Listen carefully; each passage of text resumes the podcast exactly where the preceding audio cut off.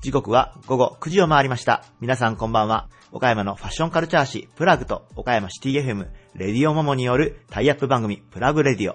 パーソナリティの四クロです。今週も1時間よろしくお願いします。プラグレディオは地元リーダーへのインタビューを柱にした番組です。雑誌プラグの中にバリアスリーダーという連載企画があり、迷子たくさんの地元経営者や政治家をはじめとしたリーダーの皆さんにプラグからの質問に答えていただくという紙面を展開しています。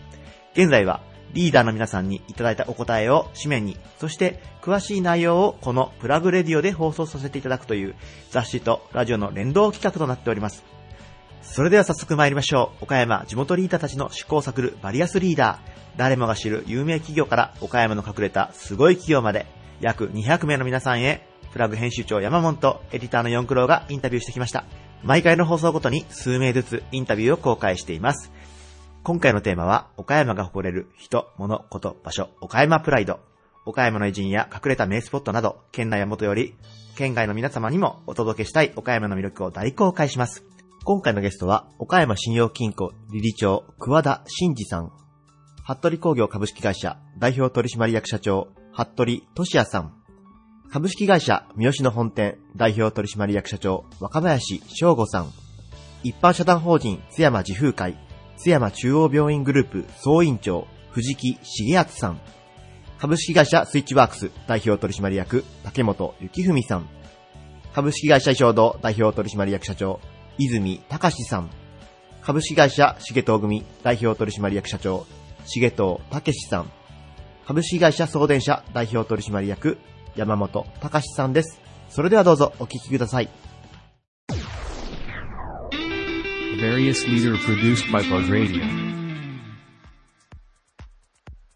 皆様の豊かな暮らしのパートナーとして岡山の経済を支える地域密着型金融機関岡山信用金庫理事長の桑田真二さんです。よろしくお願いします。はい、よろしくお願いします。はい。えー岡山信用金庫さんですね。地域の、まあ、経済を支えられているというところで、非常に大きなあの役割を担われている金融機関さんなんですが、そうですね、早速、桑田理事長にはですね、今回のテーマである、岡山の誇るべき人、物、こと、場所、岡山プライドについてお伺いしたいと思います。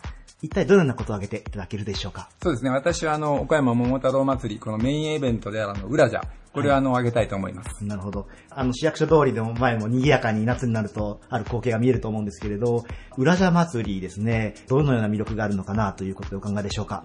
えっとね、まずあの、まあ、桃太郎伝説っていうのは、これあの、全国で3カ所あるらしいんですけれども、はい。まあ、その中の、まあ、一つである岡山で、はい。あの、もう一つの桃太郎伝説ということで、裏伝説、うん。これを持ってるのは岡山だけみたいですね。うん。で、あの、これはあの、まあ、奇病国に、まあ、文化をもたらしたその裏、はい。まあ、これに感謝して、それを魂を、まあ、天に送ろうということで、岡山のその歴史とか文化とか、まあ、そういったあの、ストレス性に基づいたお祭りであるということがまず一つと、もう一つはですね、もう完全にあの、市民参加型、うん。ボランティアに支えられた、もう特定の企業職もない、みんなで盛り上げていくお祭り。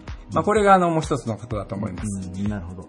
まあ、岡山の本当に一大イベントといいますか、本当に県民の皆さんね、楽しみにして参加されて盛り上がりを見せてますもんね。そうですね。うんあのーまあ、一般的にあの、よく言われているあの、よさこいソーラン。まあ、この、まあ、参加ム開催のムーブメントと、うんまあ、大体時が同じなんですけれども、全く違うのはあの、コンセプトなんですね。はいだから、あの、ちょっと先ほど申しましたように、まあ、岡山のその歴史を知ろうと。はいで、そこからその町と人との関わりを大事にしようと。はいで、なんかこう、町のためにね、行動しようと。まあ、そういった人間を育てていこうのがコンセプトですんで、これはあの、全国でも非常にあの、珍しいお祭りだと思います。ただまあ、そのお祭りで盛り上がるだけではなくて、本当にまあ、町の皆さんが主体となって参加することで町が発展していくんじゃないかと、そういう志のもとにされているお祭りですもんね。そうですね。一般的にあの、地域おこしのお祭りっていうのは、どちらかというと、そのアウターブランディングといって、はい外に向かってブランド化していこうということで、観光事業なんですね。そうなると、まあ実際にその動員はどのぐらいだ、うんインバウンドはどのぐらいで、経済効果はどのぐらいだ、なんて話になっていくんですが、えーこのブラジについてはね、もう完全にあの、インナーブランディング、内に向けてのブランドをやっていこう。まあ本当にあの、心一つにね、街が一体化しようということですから、これあの、私は岡山が全国に誇っていいお祭りだと思ってます。うんなるほど。そのお祭りにですね、浦社祭りに岡山信用金庫さんでもレーンを出されているということなんですけれど。あの大体あの、2008年からですから、もうはい10年間ずっとあの、やってます。ちょうど10年ぐらいずっともうチーム一丸となって、岡山の街のお祭りに参加されてるんですね。私も10年間踊ってます。あなるほど。結構やっぱりそのシーズンが近づいてくると、練習をされたりとか貢献も見えてくるんですか？そうですね。あの、大体、まあ、1年時の、あの、新入職員というのは、まあ、うんえー原則参加ということで、これあの、5月の連休明けからですね、はい8月まで、まあ、はい大体あの、週2日間ですけれども、はいあの、2時間から2時間半、はいここの本店の上の行動でですねあの、毎週練習してます。そうですね。ね、皆さん、あの、5月になったらじゃあもう気持ちがパキッとこう入れ替わって、そうですね。はいまあ、あの、裏座まではもう花金なしと。はい。ということで、ね、ますますあの街が盛り上がっていけばいいなということで、裏手祭り上げていただいたんですけれど、岡山信用金庫さんでも、まあ地域密着型の金融機関として、やっぱりその地元経済を、えー支えられているかなと思うんですけれど、その中でまあ突出したあの事業として、どのようなものがあったりするのか、ちょっとご紹介いただけたらなと思います。そうですね。あの、一つあの、これもう本当に2004年からもう連綿15年間やってます、あの、ビジネス交流会という、はいこれあの、西日本最大のビジネスフェアがあります。うん。えーこれもですね、初めはもうどうせやるからにはまあ実効性の高いものということで、岡山方式と申しましてですね、あの企業同士のお見合い、うんまあこういったイベントをしようということで始めました。なるほど。あの、普通ならばですね、ビジネスフェアというのは、まあ、プロのですね、そういったイベント屋さんにお願いして、まあ、本当に綺麗なブースを作って、まあ、その日限りということでフェアやるんですが、私どもはその前にですね、事前にあの、各企業の、まあ、社長さんからですね、釣り書きを求めるんですね。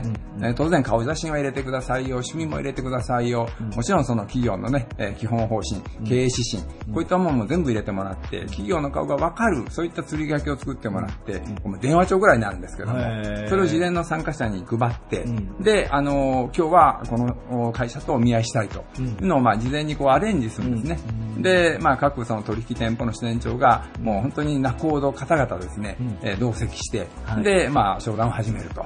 いうこともずっとあの15年間やってますけれども、うん。おかげさんであのすごく制約率が高いんでね。あまあ、あのちなみに言いますと大体25%、もう4社2社がなんかこう成果を持って帰れると。まあ、通常ビジネスフェア2%ですから、あはいはい。だからそういった部分ではね、非常に高い制約率を持ってこうやってます。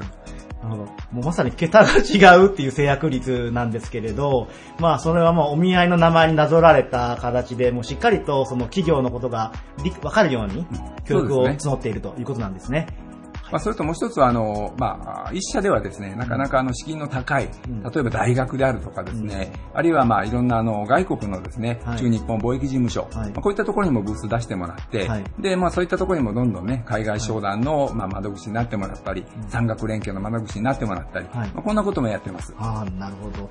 で、もう一つ、その、エリアサポートと呼ばれる取り組みもされてると思うんですけど、こちらはどういったあの内容になるんでしょうか？エリアサポートについてはですね、あの、本当にあの、まあ、近年一番その頭が痛いのは各地域において事業所数がどんどん減っていくということなんですね。はい。で、これあの、もちろん廃業も多いということもさることながら、開業や起業が少ないということで、まあそういったあの、開業や起業、新規事業、こういったものをですね、まあサポートしていこうということで始めたのがエリアサポートなんです。うんなるほど。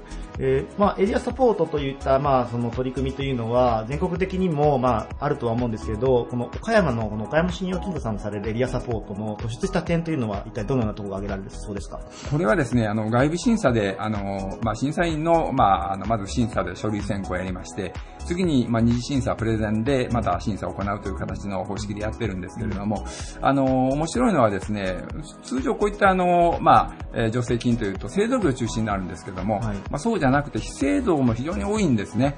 で、しかもですね、あの、エントリーの条件としては、あの、普通なら、当然我々と取引のある先ですよということになるんですが、あの、この場合は、あの、我々の営業エリアにある企業であればですね、はい。まあ、私どもと取引なくてもはい。エントリー可能ということであります。うんうんそれからもう一つ面白いのは、一旦助成を受けられた企業でもね、来年も再来年もまた違う事業とかまあ、違う切り口でもって、あの、エントリーが可能ということで、で、面白いのは、あの、まあ、つい先日、あの、第5回目の女性を行ったんですけれども、はい1社がですね、3回目。はい。それから、あの、2社が2回目の女性で、ええちょっと私もこれ見てびっくりしたんですけども、ねはい。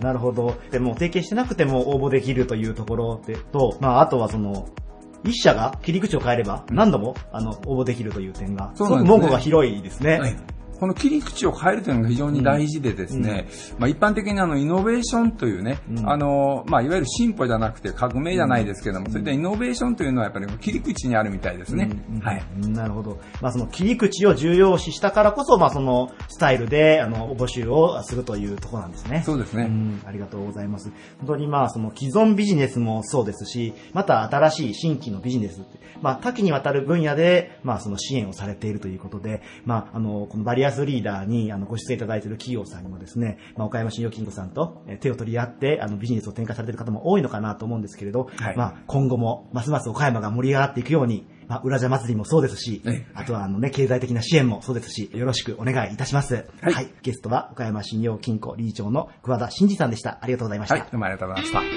Various leader produced by Buzz Radio. 1818年創業。現在は建築土木資材、石油製品の販売、山林業、不動産業など幅広い分野で事業を展開する歴史ある会社。服部工業株式会社代表取締役社長の服部俊也さんです。よろしくお願いします。よろしくお願いします。社長、早速今回のテーマについてお伺いさせていただければと思います。岡山が誇るべき人物言葉書、岡山プライド。社長は何を挙げていただけますでしょうか？はい。えーファジアーノ岡山の木村正明社長です。村正明社長、えー岡山ではね、もう知る人ぞ知る有名人でありますけども、えーなぜ木村社長を岡山プライドとしてこう挙げていただいたんでしょうか？はい。えー私の人生を豊かにえーしてくれた、その人、そのチームだからです。なるほど。えー、服部工業さん、えー、ファジアーノ岡山のオフィシャルスポンサーとしても、こう、まあ、しっかり応援をされてらっしゃるというご立場なんですけども、こう、木村社長が岡山プライドというはい点を、えっ、と、もう、もうちょっとこうだからというところを教えていただいてもいいですか、えー僕が最初に木村さんにお会いしたのは2006年のはい10月12日です。はい。で、えーその後、えー2008年に JFL に上がった時に、服部工業会社としてスクールウェアのスポンサーになって、2009年 J2 に上がった時にえーオフィシャルスポンサーになりました。はい。そこからだいたい11年経ってるんですけども、はいえー思い返してみるとなぜ、まず当社がそういうお金、大きなお金を出してスポンサーになったか。それは木村さんの魅力。の一言に尽きると思います。はい。えーどんなところが魅力なのかっていうと、えー腰の低さ、うん誰とでもこう親しく接する姿勢であるとか、はい。信念がぶれない、うんあとバランス感覚があります。うんビジネスもしっかりやりますけども、バカやるときは一緒にうんふざけてくれるようなところも好きです。まあ、そういう彼への信頼感がお金が集まる理由の一つだ。なるほど。もう今ね、ファジアの岡山といえば、まあ J リーグの中でもかなり動員数で言うと、まあトップになるぐらい、はいまあ、岡山の夢になるっていうようなことをこう、まあスローガンとして掲げてらっしゃいますけど、まさしくまあそうなりつつあるファジアの岡山。まあでもそれの起点っていうのはもう木村社長のお人柄というか魅力によるところはいが大きかったってことですかね。なるほどちなみに、社長はもともとサッカー選手ではなくて元ラガーマンでしたよね、確か社長ご自身は。あの、今私は、スタジアムであるホーム戦はほぼ全試合、あの、見に行くようになっています。なるほど。木村社長とお会いになる前まではそこまでサッカーしっかりご覧になられたことっていうのは。全く見たことなかったです。へー。はいなるほど。でもほぼもう前線、もう観戦に毎回ホームゲームは見に行かれてるということなんですけど、どうでしょうこう、ファジアーノ、まあ、できれば J1 昇格っていうのをもうずっと掲げてますけども、はずっとこう、ホームの試合を見てて、どうですか？最近またやっぱ期待感は上がってきてますか？そうですね。あのーうんやっぱり常にファジアーノは我々に夢を与えてくれてると思います。えー J1 昇格であるとか、えースタジアムを新たに建設しよう。はい。あの、そういう夢を一緒に追って作っていけるっていう、うんえーところも、その一生懸命応援している理由になっていると思います。なるほど。まあ、あの、岡山プライドでそのファジアーノの木村社長のお名前を挙げていただいたんですが、まあ、はいサポーターのね、ものすごくコアなサポーターの方は木村社長のお名前までご存知かもしれないですけど、まあ、一般のファンの方はやっぱり選手であったりとか監督であったりとか、はいやっぱそのフロントで活躍されてる方のことにやっぱこう目が行きがちなんですけども、まあ、もともと今のファジアーノがあるっていうのはやっぱこう木村社長の存在あってのことっていうのも知っていただけるといいですね。ですね。僕があの、スポンサーをしようと思ったきっかけ、一番大きなきっかけは、はい。木村さんの存在でしたう。んあとその時自分がどうしてじゃあやろうかって今思い返してみると、はい。まあ、ファジがこれから、いくつか理由があったんですけども、はいファジがこれから成長していくだろうって。まあ、それと同じように自分も会社も、あの、成長していきたい。はいまあ、そういう自分へのその、えー大きなお金をスポンサーフィー出すということは、自分へのプレッシャーでもありました。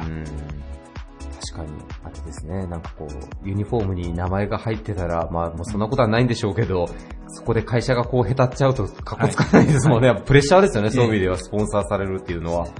でも、こう、社員の方もやっぱりこう、ファジアーノのスポンサーであるっていうことで、やっぱこう、ステータスであったりとか、日々の業務のやる気っていうのにあーも繋がってる感じはありますか？そうですね。最初は、あの、そんなに、えー会社に余裕があったわけではありませんでした。でも、あの、オフィシャルスポンサーという、あの、大きな応援をするにあたって、だいぶ反対もはい。ありましたけども、はい。えーまあ、先ほど自分でプレッシャーって言いましたけれども、おかげさまで、えー会社の業績も、あの、だいぶアップしましたし、えー学生の認知度も上がって、リクルートなんかも、はい。だいぶ以前よりやりやすくなってます。あと、取引先との関係の、まあビジネスではもちろんなんですけども、そういうまあ潤滑油的な、そういう関係進行にも役に立っていると思いますし、はい。まあ社員でもこう、スタジアムに足を運んだり、えボランティア、ファジのボランティアをやってる人間が徐々にこう増えてきてますので、うんえー当社でもだいぶ受け入れられてたんじゃないかと思います。ファジアーノを応援するということで、まあ、街の一体感もそうですけど、スポンサーされている会社さんにとっても、まあ、もともと想定してなかったようなプラスのい。ろんな要素もこう生まれてきているということなんですかね。あの、私自身は岡山の出身ではないんで、はい。その岡山の自慢というか、誇りっていうものはそんなにもう持っていなかったんですけども、まあ、10年間、えー応援することで、間違いなく、えー岡山ってどんなところって聞かれたときに、ファジアーノっていうチームがあってね、でそこに木村さんっていう人がいて、僕は、えーこういうことをたくさん影響を受けてきたんだよって、そううんいう素晴らしいチーム、素晴らしい人がいるところが岡山なんだっていうことを今では自信持って県外の人たちにも PR できるように僕もファジアのおかげでなりました。なるほど。ありがとうございます。えーぜひ、リスナーの皆さんでは、ファジアーノを応援していただいている皆さん、まあ、こういったあの、スポンサーの方がいらっしゃって、やっぱこう、球団の運営が成り立ってるみたいなところにも、こう、思い馳せていただけたらいいなというふうに思います。えー、服部社長に挙げていただいた岡山プライドは、ファジアーノ岡山の木村正樹社長でした。えーゲストは、服部工業株式会社代表取締役社長の服部俊也さんでした。ありがとうございました。ありがとうございました。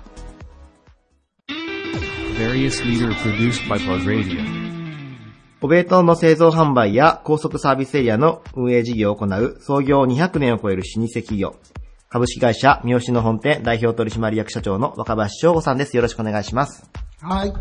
えー早速なんですけれど、若林社長に今回のテーマである岡山の誇れる人物こと場所、えー岡山プライドについてお伺いしたいと思います。どのようなものを挙げていただけるでしょうか？じゃーんこれですよ。なんと言っても、はい桃太郎の祭り寿司。あ、桃太郎の祭り寿司。そうそうそう岡山名物。岡山名物。はい。これなんと言ったってね、はい全国にね、こう、あの、駅弁でね、はいチラシ寿司ってね、いっぱいあるんだけどね、はい何しろね、日本で一番、日本一の売り上げっていう。あ日本一の売り上げを誇るっていうところなんですね。これがね、はいもともとはね、はいあの、そのルーツというのがね、ここが言いたいところ。はいはいはい。でね、はい。もともとその江戸時代に岡山っていうのはね、はい。池田光正さんっていうね、はい。あの、立派な名君そがいて、うでこれはね、なかなか財政が厳しいんで、はいもう庶民にもね、ちょっと節約をはい。頼まないといけないなっていうんで、はいはい一汁二菜って言って、もう徹底したわけ。はい。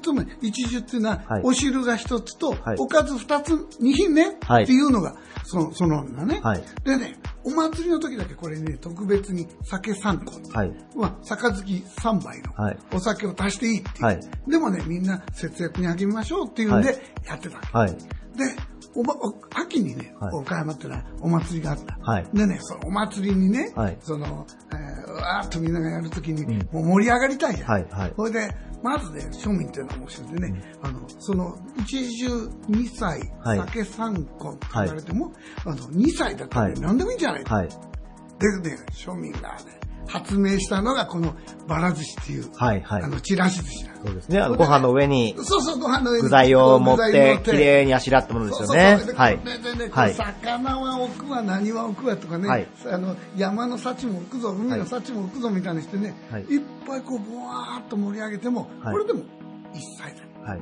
なるわけだ。なるほど。ね、はいで、殿様の言いつけは守ってるよって言いながら、うんもうね、お祭りの時はね、やらなきゃっていうね。はいそれでね、最初はね、はいその、酒参考も許されないぐらいでね、あの、あの白酒だって言われた時代があって、で、庶民からしたらね、こう、あの、盛り上がらないわけよ。白白酒が飲んでてもね。はいだからね、備前の食い祭りって言って、はい。もう本当にお祭りの時みんなが食べるだけが楽しみってはい。いうような時代があった。はいで、その後ね、酒3本までいいっていうね。はいで、またね、杯3杯じゃね、物足りないっていうのが出てくるんだよ。はい。のところがね、さすがそこ庶民のね、はい。い、いとこでね、はい。ほんじゃ、このお殿様の言いつけ通り、はい。杯3つでみ3杯でいいんだけど、はい。大きい杯でも、はい。これでも一杯だ。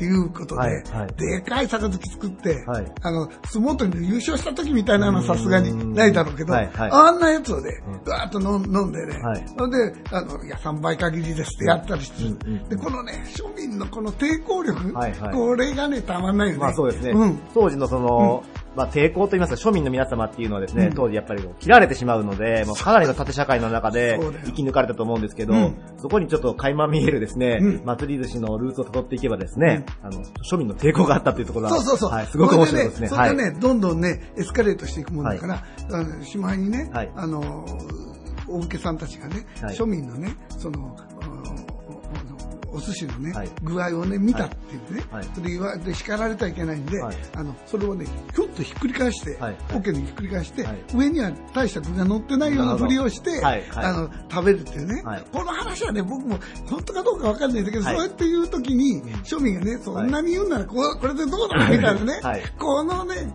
気合がたまんないよね。面白いですね、ちなみにこの日本一売れているというのは、岡山名物でも祭り寿司ということで、まあ、一般的にはバラ寿司だったりとか言われると思うんですけど、名前がちょっと違うんですけど、そせっれは、かくなんで、はい、はい、これをね、はい。まあ、あの、東京オリンピックの時にね、はい。じゃあ、あの、全国にね、もっと食べてもらおうっていうことになった。ところがね、はい。あの、その、バラ寿司の中にね、かんぴょうだとか具をこう刻んで入れてるわけだ。はい、そうするとね、持ちが悪いん。駅弁ってこう、あの、日日持ちしないとダメでしょ、そのなるべくこう、長時間持たないと。だからね、はい。中に具は入れられないってことになった。なるほど。ほんでね、具は入れられないとなると、じゃあこれはばら寿司と言っていいのか、はい。なんてなったら、はい。だん私のおじいちゃんが、はい。おじいちゃんがね、はい。じゃあお祭りの時にみんなが好んで食べてたんで、はい。祭り寿司っていうのはどうだって、いう名前をつけて。抜群のネーミングまあですね。いいです。このセンスはすごいね。はい。だっておじいちゃん東大卒その当時。珍しい。はい。明治生まれ。さすがでね、はい。でもね、それはね、内田百軒がね、はい。お祭り、お祭りの時の寿司、お祭りの時の寿司って言ってたっていうのを、い。共同のね、郷土史家の岡長平さんっていうのがいて、それが、あの、おじいちゃんのお友達で、はい。その人がね、じゃあ、それはいいねって、はい。じゃあ、その、お、おお祭り寿司にしようって言って、いうことになったんだけど、はい。い、つの間にか尾が取れて、はい。祭り寿司になっああ、なるほど、なるほど。うん。でもね、あの、このネーミングのね、こう、景気の良さがね、うん。これ売れてる一つの要因だよね。まあ、お祭りっていうのはやっぱりこうね、いろんな方々が年に一度かまあ二度ぐらい、そうそうそう。節目でこう、エネルギーを発あ散する場でもあるということなので、ね。一年のね、はい嘘をくれて腹したんで、まあはい。俺も祭り好きだからさ、はい。だけどね、それがやっぱりね、うん。この庶民のパワーなんだ。いいやっぱりこう、じゃあこのお弁当を食べるとうん。力が湧いてくると。そうなると嬉しいね。結構まあ、その、観光客の方々にも、すごいキャッチーなパッケージなんですけど、うん。まあ、あの、どのようなパッケージかっていうのはですね、まあ、うん。プラググの紙面の方に、あぜひぜひ。若林社長があの持って出ていただいてますので、はい。はぜひチェックしていただきたいんですけれど、えっと、まあ結構岡山の皆さんって、うんその駅弁っていうのは、まあ日頃、まあ目にすれば、する、目にすることは慣れてる分ですね、結構まあ通り過ぎちゃってる方々もい,、うんいらっしゃるかなと思いますので、えーまあぜひですね、あの、そうそうあの、三好野さんが取り扱っているですね、岡山名物の桃太郎の祭り寿司そうそう。ね。桃の形して容器に入ってますからね。あなるほど。はいお弁当箱は桃の形をしているということですね。じゃあですね、皆さんぜひ、あの、一度ですね、あの、岡山県内に誇れるお弁当があるということでですね、食べていただきたいなと。嬉しいね、そう言ってもらうと。はい、ありがとうございます。ゲストは株式会社三好の本店代表取締役社長の若林翔吾さんでした。ありがとうございました。Various leader produced by Bug Radio. 日本に誇れる医療サービス空間の構築を目指す一般社団法人津山自風会津山中央病院グループ総委員長の藤木重敦さんです。よろしくお願いします。よろしくお願いします。はい。えーまず、津山の川崎の地ですね。今収録が冬なんですけれど、もう北を見れば、あの、雪景色の山が、白銀の世界が広がって、そして南を見ればですね、津山の街が、あの、一望できるという、本当に最高の立地の中に、えーそびえ立つ病院さんなんですけれど、まず、はじめに、えー津山中央病院さんのご紹介の方を、えー総委員長の藤木先生から、はいえーしていただきたいと思います。えっと、津山中央病院はですね、まずあのー、535床という、はいまあ、あ大病院の中にまあ入るわけでございますけれども、はい救急ですね。えーけ県北が実はその、岡山県北の医療圏28万あるんですけれども、はいその中で、その200床を超える総合病院というのは、はい。津山中央病院だけなんですね。はいはいでそういうことを考えますと、その県北の救急医療はいというのをはい確実にカバーしなければいけない。はい年間大体5000台ぐらいのこう救急車来ますよね。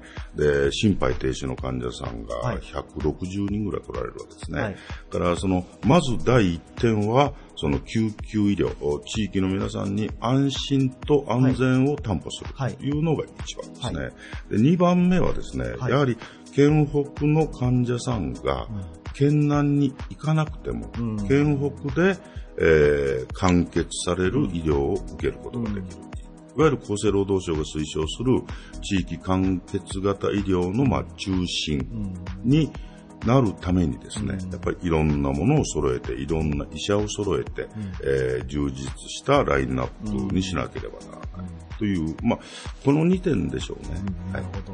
まあ、確かにその、救急を要するですね、病病に倒れてしまった時に、県南まで1時間ってなってしまうと、やはりやそういったわけにはいかないなっていうところで、やはり県北エリアでの、この津山中央病院の役割というのは、非常に重要なポジションなのかなとも思うんですが、同施設内には、まあ、スーパーをえー建設されていたりとかもあるんですけれどこちらはどういったえー意図があるんでしょうか、はい。ご紹介ください。あのですね、これはちょっと歴史のある話でして、はい。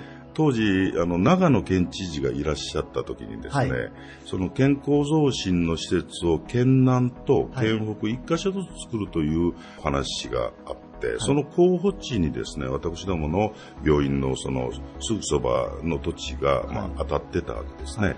で、その県南はできたんですけど、ちょうど予算的なことで、その県北の計画が立ち消えになってたんですね。それで、県と、まあ、十分ご相談させてもらって、じゃあ、あの、津山中央が、その健康、健康増進センターとして、じゃあ作ろうかということで、まあ、作ですね。あ天然温泉、実はアルカ、28度のアルカリ単純泉が出るんですけれども、それはちょっとあくまで付録でして、はい。2階がまあジムですね。で、3階があーヨガとか、あそういうふうなことができるフィットネスとしてのその目的で作ったということで、今現在700人ぐらいの方がですね、あの、メンバー登録をしてくださってて、もう時間帯によっては本当に大変混雑するというような状況ですね。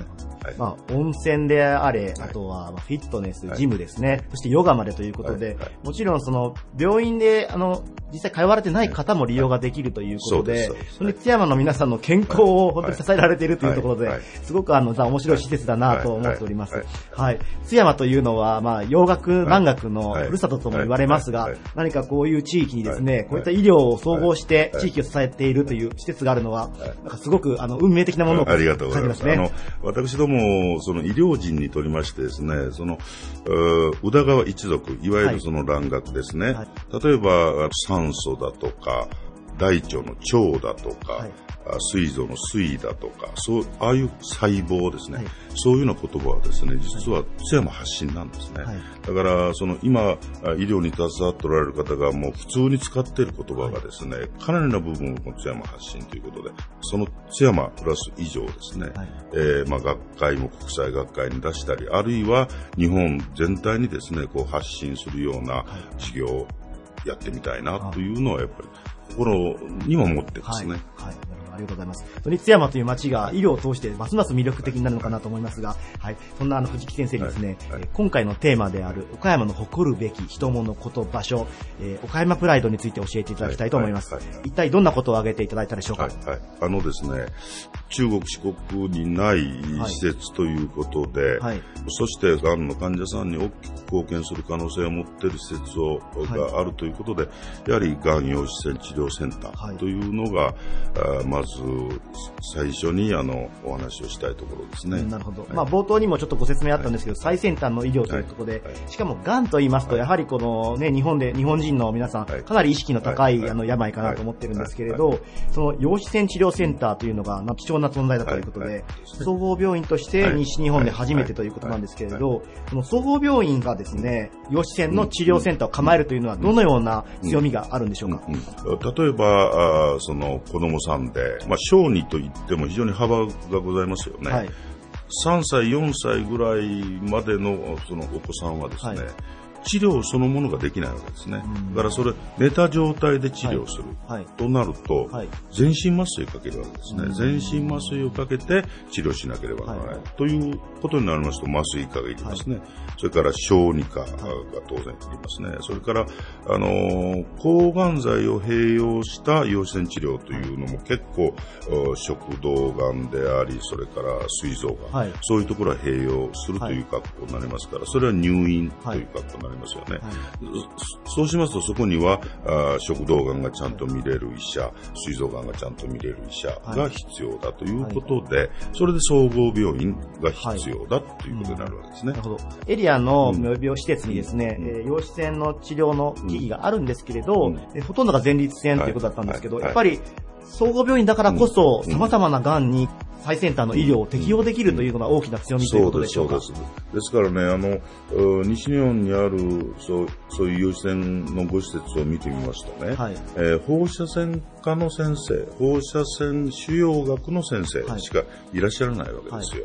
そう、そうしますと入院の必要性のないはい前立腺がんが対象になるんですね。はいですから、あの、他のご施設のこうデータを見させてもらいますと、もう、陽子線の治療の9割以上がですね、もう前立腺の患者さんなんですね。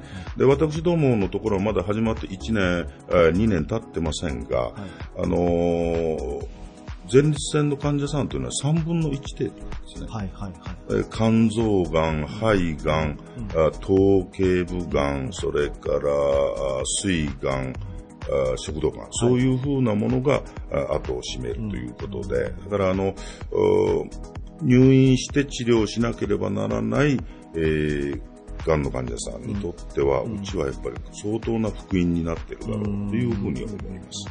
まあ、陽子線の強みというのはい。はい。が本当に汎用されていくっていうことははい。非常に重要なことですね。はいまあちょっとリスナーの皆さんにちょっと陽子線、陽子線というふうにちょっと話してたんですけれど、ちょっとわかりやすくするためにちょっとご説明いただこうかなと思うのが、その陽子線による治療っていうのは、まあこれまでのその放射線治療とはまたちょっと違ってくるのかなというところで、えーどう違うのかっていうのをぜひあの先生から教えていただけたらなと思っております。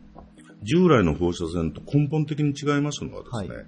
従来の放射線ははい。突き抜けるんですね。はい。はい。がんの部分を、お通り抜けて、はいその奥の臓器まで、えー当たってしまう、はいはいだから合併症が出るわけですねところが、あの、お陽子線はですね、えーブラックピークという、まあ、これを発見されたあことでノーベル賞をもらわれたんですけれども、はい。腫瘍に当たってですね、はいえーほぼ100%はい。後ろに抜けない作業ができるんですね。ですから周辺の臓器に当たるその確率が非常に減る。んで、合併症がうん減るという、まあそういう優れもんなんですね。そう。だから、あの、止まる、腫瘍に当たってピタッと止まるというのが陽子線と、放射線の根本的な違いでしょうね。はい。つまり、まあ、その、癌の病巣にダイレクトに当てることができるうんと、そしてそれが突き抜けないので、体への負担も少ないということでもうこれからやっぱり癌の治療というのは、ますますこっちの方向に進んでいくのではないかなとも言われてるんですが、あのね、はい。アメリカではね、もうかなり、えー何パーセントかまでは言えませんけど、あの、相当な勢いで陽子線施設が増えてます。うんなるほど。ですから、あ何年かしますと、やはりアメリカとはい。同じようにですね、日本でも陽子線施設相当増えるんじゃないかなと。あの、今はゆ陽子線治療は小児がんだけなんですけど、この4月からですね、はい。前立腺がんと、はい。それから頭頸部がんですね、それから骨軟部腫、はい。骨肉腫とか、はい。そういうふうにこう適用が拡大されてきます。はい。そのためにあのうちはデータを集めてるわけですけれども、将来肝臓がんですとか、は肺がんとか、確実にそこまで広がるだろうなというふうに思っています。もしかしたら、その、津山中央病院さんのおかげでですね、岡山が長寿の町ということになるかもしれない。はいはいや、それはもうほん本当にあの貢献したいですね。ははいい。ありがとうございます。はいはい。ぜひ、あの、リスナーの皆様もですね、はい岡山の県北エリア、はい津山に、えー津山中央病院グループでですね、はいはいえー様々な医療を提供しております。そういった施設があるということをぜひ、あの、知っていただいてですね、のもし何か、お困りのことがあれば、すぐに、あの、はい伺ってほしいなと思っております。はいはい。よろしくお願いします。はいはい。ゲストは、一般社団法人津山自風会、津山中央病院グループ総委員長の藤木重敦さんでした。ありがとうございました。はいどうもありがとうございました。Various leader produced by Buzz Radio. ビジネスマネジメントスクールや社内研修を手掛け、企業の組織、人材を開発する事業を展開。株式会社スイッチワークス代表取締役の竹本幸文さんです。よろしくお願いします。はい、お願いいたします。えー、竹本さん、えーはいスイッチワークス、えー代表として2回目のご登場をいただいているわけなんですけども、ありがとうございえースイッチワークスさん、えー創業からどのくらいになられるんでしょうか？はい、えっ、と、この12月で丸4年が、あ、12月で丸4年。はいえー出版業以外の方はあんまりあれかもしれないですけど、僕からするともうね、竹本さん、大先輩っていうか、偉人ですからね。いえいえ、そんなそんなそんな、あとんでもないです。の岡山はのリクルートの社長も務められ、えーとんでもない営業で MVP も取られ。はい、今こうやってお話できるのも神と話をしてるよ、いやこちらこそです。ありがとうございます。はい。えーはいちなみにスイッチワークスさんは今、はい事業としては、あの、先ほどビジネスのマネジメントスクールや、まあ、社内研修などというふうにご紹介したんですけども、はいえっと、具体的にどういった事業を今、えー主に手掛けられてるんでしょうか？はい、ありがとうございます。えー弊社の方がですね、させていただいているのは先ほどもご紹介いただいたんですが、えー企業の中にですね、属する従業員の方々に対して、研修という切り口でですね、マネージメントだったり、リーダーシップだったり、あの、働く上で重要な必要な知識だったりですね、はいそういうふうなものを教育というふうな形で提供させていただいてます。なるほど。はい。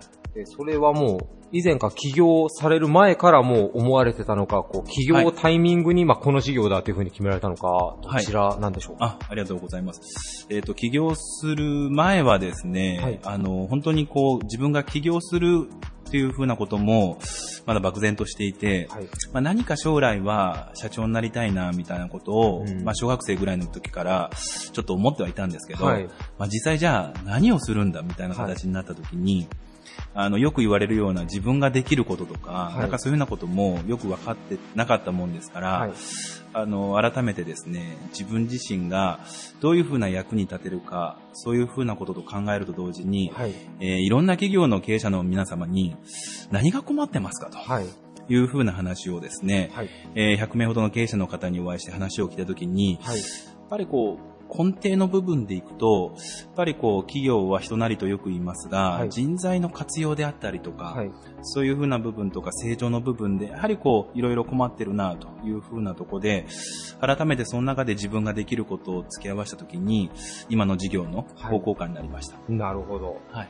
えーまあ、あの、大手の組織論もこう体感されて、まあ、プレイヤーとしてももう輝かしい実績を持たれての、いえいえとんでもないですあの、アントレプレーナー、えー竹本さんなんですが、えー早速、えー今回のテーマについてお伺いしたいと思います。はい。えー岡山の誇れる人物言葉書、岡山プライド。はいえー竹本社長は何を挙げていただけますでしょうか？はい。えー、岡山が誇れるものは、あ人そのものだと思います。岡山の県民性といいますか、もう人そのものを。はい、そうですね。あの、僕なんかはですね、えー今からあ7年ほど前に岡山の方に、ええーまあ、転勤というふうな形で、えー移り住んでまいりまして、まあ、それまでは県外というふうなところで暮らしていることがずっと長かったんですけど、はいあの、そういうふうなですね、他から見たというか、よそから来たから分かるような部分かもしれませんが、実際私のようなですね、まあ、県外の出身者が起業するとかですね、今仕事をするにあたっても、本当に多くの皆さんに声をかけてもらったり、助けてもらったり、まあ、夏だったら、裏じゃなんかのイベントもですね、ボランティアで一緒にさせてもらったりしたんですが、あの、本当にこう、あったかく迎えてくれたっていう風なところが、今の自分のですね、仕事をする環境においては、非常にありがたいというふうに思ってまして、はいそういうふうにこう、いこちらからですね、ちゃんと飛び込むことも大事かもしれませんが、受け入れてもらえるような、えー度量の広さというか、はい。えーそういうふうなとこっていうようなとこを持っている県民の気質というか、そういうふうなものは非常にこう、誇れるものになるっているんじゃないかなと思います。なるほど。なんかこう、よく岡山の方はこう、ネガティブな言葉がまあ、多く聞こえてくるというか、まあ、よそ者受け付けないみたいな県民性だよってなんかお聞きしたりもするんですけども、はい竹本社長が実感されたのはもうそれと全く逆の。現象だったっていう。はい。あの、そういうふうに感じています。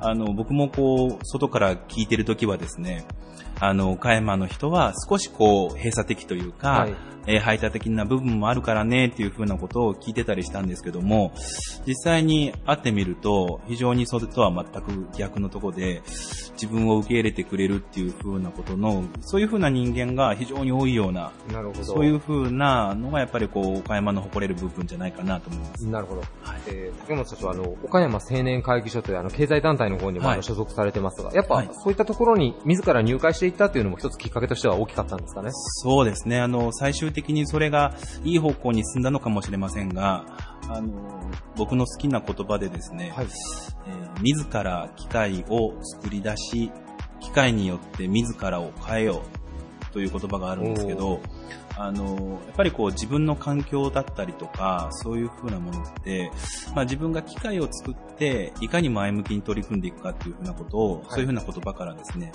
あの、以前学んだんですけど、はい。やっぱりそういうふうな機会を、まあ大きなそういうふうな団体に入らなくてもですね、まあ、日々の仕事の中でも、ちょっと自分で何か提案してみるとか、はい。えー上司の方っていうふうなところを巻き込んで仕事をしてみるとか、はい。えーお客様っていうふうなところに対してプラスアルファの提案をするとか、はい。なんかそういうふうな一つ一つの機会を作ることが自分の環境っていうふうなところを前向きに変えれるような、そういうふうなところにもつながるんじゃないかなと思います。なるほど、なるほど。ありがとうございます。えーこのプラグレディオ、えー実はポッドキャストでえーネット配信もさせていただいてるんですけども、はい今、まあ、岡山県が、えーまあ、震災以降、まあ、安全な地域だということで、ね移住者の方も増えていらっしゃるそうなので、はいできれば若手の起業家の方も今の竹本社長のお話を聞いて、えーはい岡山の地でどんどんこう起業家が増えていってくれたら嬉しいですね。そうですね。はい、ありがとうございます。えーゲストは株式会社スイッチワークス代表取締役の竹本幸文さんでした。ありがとうございました。ありがとうございました。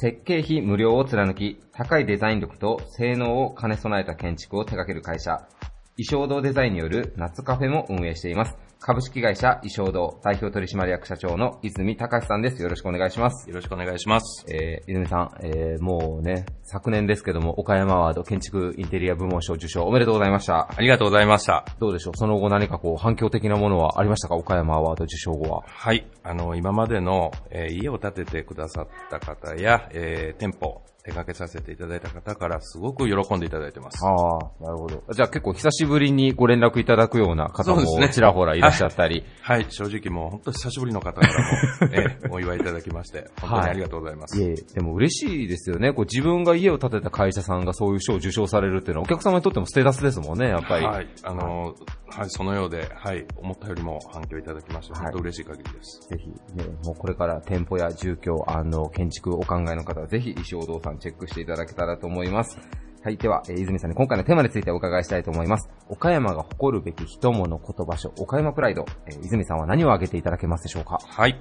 えー多くの方が挙げられるとは思うんですが、やはり、天候の良さだと思います。天候の良さ。はい。えーそれは、こう、泉さんの業界、まあ、建築にとっても天気の良さっていうのは結構いい影響があるものなんでしょうか？もちろんです。あの、私ですね、あの、サラリーマン時代にいろんな日本全国、はい。あのーおかげさまで出張という名の旅をさせていただきましたので、そういう名の旅 はいはいあのー岡山の天候の良さっていうのは、えー人一倍感じてます。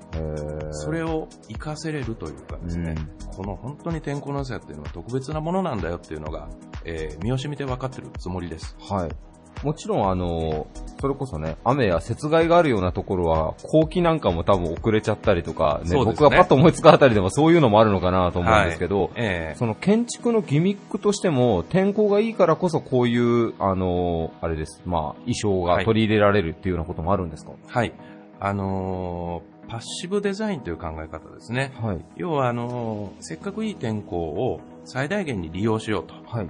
いうことが岡山の土地ではやりやすいのかなと思ってます。うんなるほど。と、というのはもうちょっと詳しくはい言うとどういった、例えばですね、冬場、他府県と一番違うのは冬場なんですね。はい。冬場せっかくあの光が多いので、はい。その光をうまく取り込んで、それを、えー天然の蓄熱電池なんかに貯めてあげようという考え方で、はいえーコンクリートを多用したりですね、質量の重い、まあ、タイルを多用したり、そういったことは心がけてやってます。あ、もうその、コンクリートとかが日中熱を吸収して、そうです夜も結構、それで暖かくなるというような。そういうことです。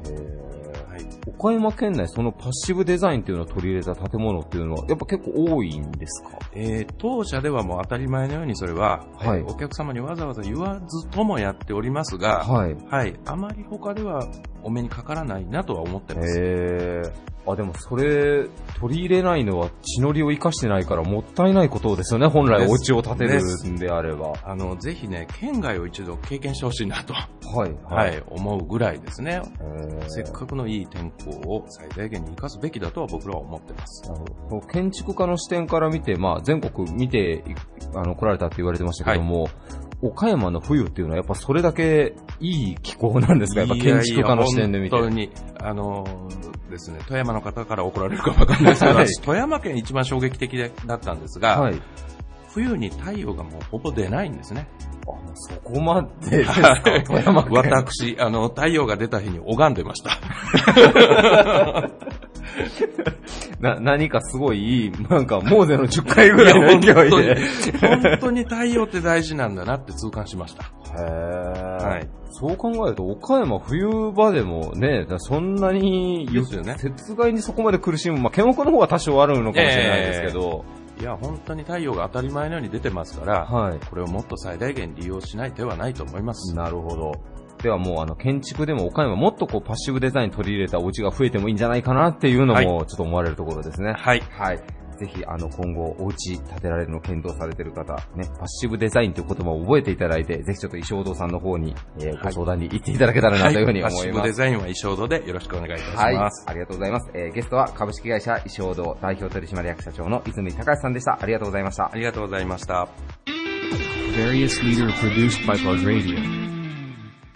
半世紀以上にわたり積み重ねてきた高い技術力でマンションや商業施設など幅広い建物の建設を手掛ける総合建設会社株式会社重藤組代表取締役社長の重藤武さんです。よろしくお願いします。はい、よろしくお願いします。はい、え2回目のご出演でありがとうございます、はい、社長。お世話になります。えー前回もちょっとご紹介したんですけど、重藤組さん、えー銀行や消防署や警察署、僕たちが日常使っている大型のスーパーとかですね、はいまあ、かなり岡山の人たちが、えー日々使っている建物ですが、重藤組さんが建設に携われているものが、まあ、かなりたくさん数があるということなんですけども、はい。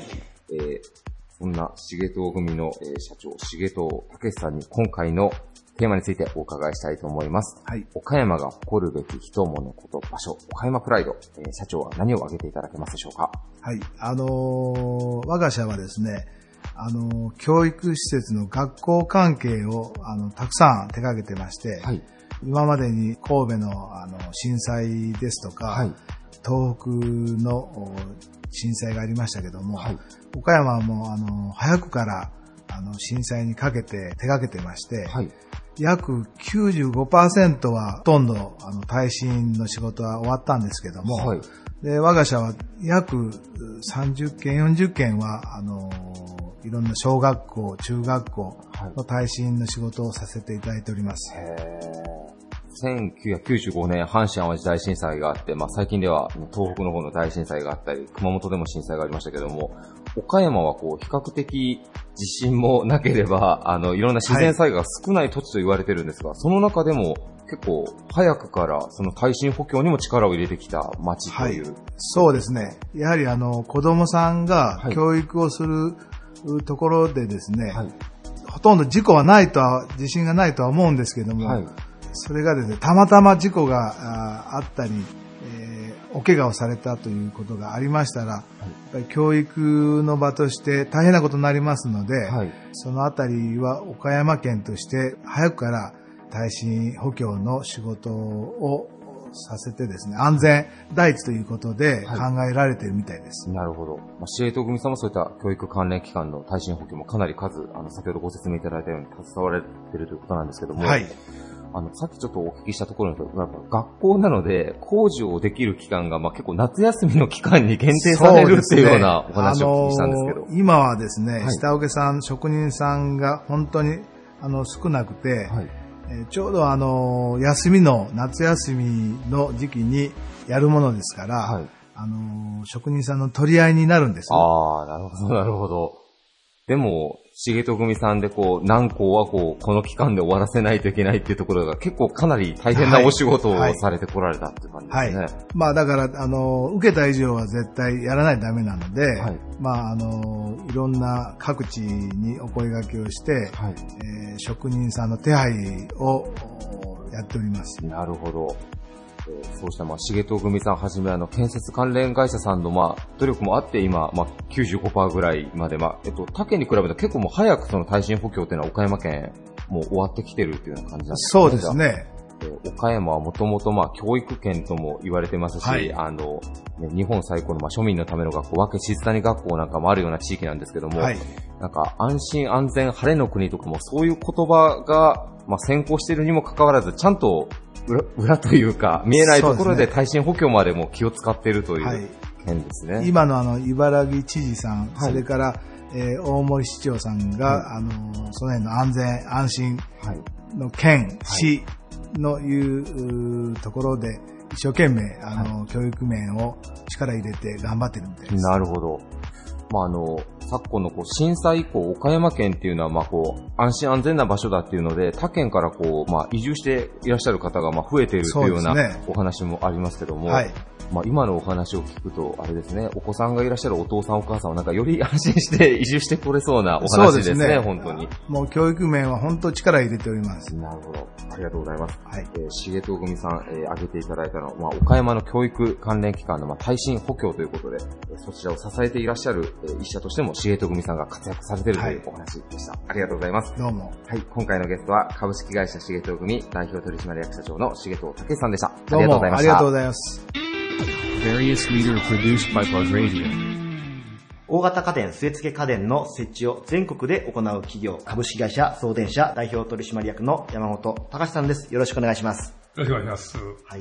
実はあの、冒頭のインタビューの中で、岡山の PR できるもの、なんかありますかというご質問をしたんですけれど、お話を聞いていると、もう、送電さんこそ、岡山を誇るべき岡山プラザじゃないかなということで、もう私からあのテーマの答えとして挙げさせていただきたいと思うんですが、よろしいでしょうか？はい。リスナーの皆さんにご紹介をしていきたいなと思うんですけれど、よく街中にやっぱり送電さんのロゴってすごく印象的なので、皆さん見たことはあるかなと思うんですけれど、改めてですね、えー主な事業というのを、まあ、教えていただいてもよろしいでしょうか？はい。えー、まず、うちの仕事の本業は、はい。えー、運送業でございましてね。はい。えー、その前には、あの、元々の仕事についてはアン、アンテナの工事を、はい。を最初にやったのが、企業のきっかけになりますね。はい。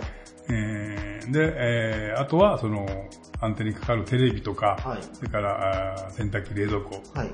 のあたりの配送工事から始めたり、で、あとエアコンの取り付け工事まではい。に至っているのが現状ですね。うん、なるほど、はい。まずはそのテレビのアンテナから始まり、まあ冒頭でもお話したように大型家電、据え付け家電っていうところの、まあ配送と設置までされるっていうことなんですよね。はい。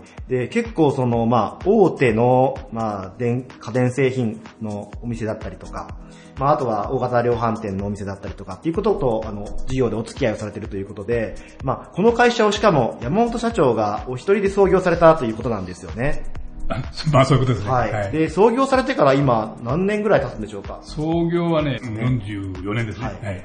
44年の中で、まあ、ここまで事業所も全国に設けられてですね、えーまあ、全国へ対応しているということで、キャッチコピーの方が、えー全国がフィールドですという、あそうですね。はい、されてるんですけれど、もう、この44年間の中で、まあ、様々なことがあったなと思うんですけれど、まあなんかこう、振り返った時にですね、まあ、山本社長の中で、なんかこう、取り上げていただけるようなエピソードとかあれば、教えていただけたらなと思います。まあエピソードというか、あの、企業として発展するにはですね、はい。えー、岡山の地域的な仕事だけではなかなかその、はい。えー将来性としてなかったもんで、はい。まあ、あ運よくその、ある程度県外へのですね、はい。あの、仕事の依頼があったもんで、はい。思い切って、えー近畿地区、関東地区に出ていった上で全国になったのが現状ですね。はい。めやっぱりその地元の岡山でされていて、うんまあきっかけをいただいた時うに、ん。そこにもう一歩踏み出したと。そういうことですねいうことですね。はいはいはいやっぱりそこは、並大抵ではない勇気とか決断力がいったんでしょうか？あ、もうそれは当然、あのーえー出ていくについてはですね、はいやっぱり、あのー決断力というか、人材がいりますのでね。あそうですねえーその人材に恵まれた上でですね、それからまあいろんな紹介をしていただいた、その、運の良さと両方でですね、はい。あ、決断っていうのはあんまりなかったかもしれませんね。あはい。はいうん。まあその、土地土地での、まあ、人材というところですで、ね。はい。まあ、人材と言いますと、人を作り人に尽くすという、はいはい。はいまあ、理念も掲げられてるんですけど、まあ、こちらはどういった思いからこのコピーをあの考えられたんでしょうか、うん。あのー一つは、あのー従業員を入れますけど、それを完全に、あーある程度一人前まで育てようというのが一つと、はい。それから、あーその地域、地域で仕事させてもらってますから、あーなんかありましたらその地域の恩返しと、はいの両方ですね。はい。なるほど。まあ、そして今、社員さんがもう200名を超えていらっしゃるということで、まあ、もう本当に社長の尽力といいますか、うんはい、人徳といいますか、そういったところに皆さんついてこられてるのかなと思います。そして、また、あの、社会貢献などもかなり力を入れられているということなんですけれど、一体どのようなことをされてるんでしょうか？えっ、とね、えー東北の、えー地震ですね。はい。えー大変な、あのーうん、かね、あの、あれがありましてね、あの、津波が来ましてね、はい。地震だけじゃなくてね、はい。あの時のことすごかったですね、あれ、はい。みんなテレビ見られたと思いますけどね、はい。家が流れるような形のも、はい。で、えー、ほいじゃあ、まあ、あの、僕らもその、なんとかし、あの、したいな形のもんでね、はい。約、津波があって1ヶ月ぐらい経ってからですね、はい。えー、石巻の方に、はい。えー、全国の社員の希望者を募ってですね、はい。まあそういうその、うちのも、もう、総電車機動部隊いうのも作ってましたからね。はいえー SKB そこの、ね SKB、SKB をはい作ってましたからね。はいえー20年ぐらいで体調を含めて、はい。石巻まで行きましたね。えで、まあ、ねまあ、地域の方々に貢献できるように、ままあ当然あの、向こうにもボランティアセンターがありますから、はい。はい。あーああのそこのボランティアセンターのお仕事をさせてもらう。あまあ、瓦礫片付けですけどね。はいただまあ、あの、そういう時には、あの、寝るとこはないですからね。はい。もう車の中で寝る。あまあ、当然トラック持って行ってますから、トラックの中で寝るんですけどね。うんなるほど。そういうのを2週間ほどやりましたね。うん全国で、まあ、事業を展開されて、うんまあ、その、まあ、フィールドが全国なので、うんまあ、そこの全国で何かがあればですね、そうそう逆に貢献して返していきたいという思いがあるんですよね。うんはい。まあ、岡山では、また独自のはいはいビジネスモデルがあるということだと思うんですけれど、はい。あのー、まあ、今のその延長線上の仕事ではあるんですけど、はい。まずはあのーエネルギー問題、はいえー特に太陽光なんかがけましてね、はい。今から8年ぐらい前に、でそれも現在続けてますけどね。はい。うん、それとその、またさらに延長線上で、あの、うん、あとは、あまだエネルギー問題と両方の問題で、あの、ハウジングの家の方のね、えー建築、新築と、それから、あリフォームを含めた事業を今進めてますね。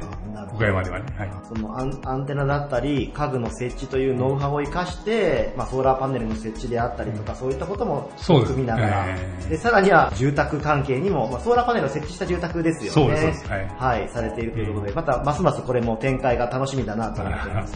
あれですね、社長も、44年経って慢心することなく、常にあの時代を見据えてビジネスを拡大されていってるんですね。あー、まあそういうことになりますかね。はい。いや、もうとてもあのかっこいいと思います。はい。はい。ぜひ、あの、皆様、岡山に、まあもちろん皆さんご存知だと思うんですけど、全国であの活動している、えー企業が岡山にあるということは、本当に誇れることかなと、個人的にも思いましたので、えーこの度ご紹介させていただきました。はい、ゲストは株式会社送電社代表取締役の山本隆さんでした。ありがとうございました。はい、ありがとうございます。Various leader produced by Plug Radio. バリアスリーダーのコーナーでした。今回も様々な岡山プライドを知ることができたと思います。番組終了後には、ポッドキャストにて配信してますので、聞き逃された方は、ぜひ、ポッドキャストの方で番組を探してみてください。また、プラグの Facebook や Twitter などでも、更新状況をお知らせしてまいりますので、そちらもぜひチェックよろしくお願いいたします。それではまた来週日曜9時にお会いしましょう。パーソナリティの4クロでした。Bye-bye. This radio produced by Okayama Premium Magazine Plug. See you next week.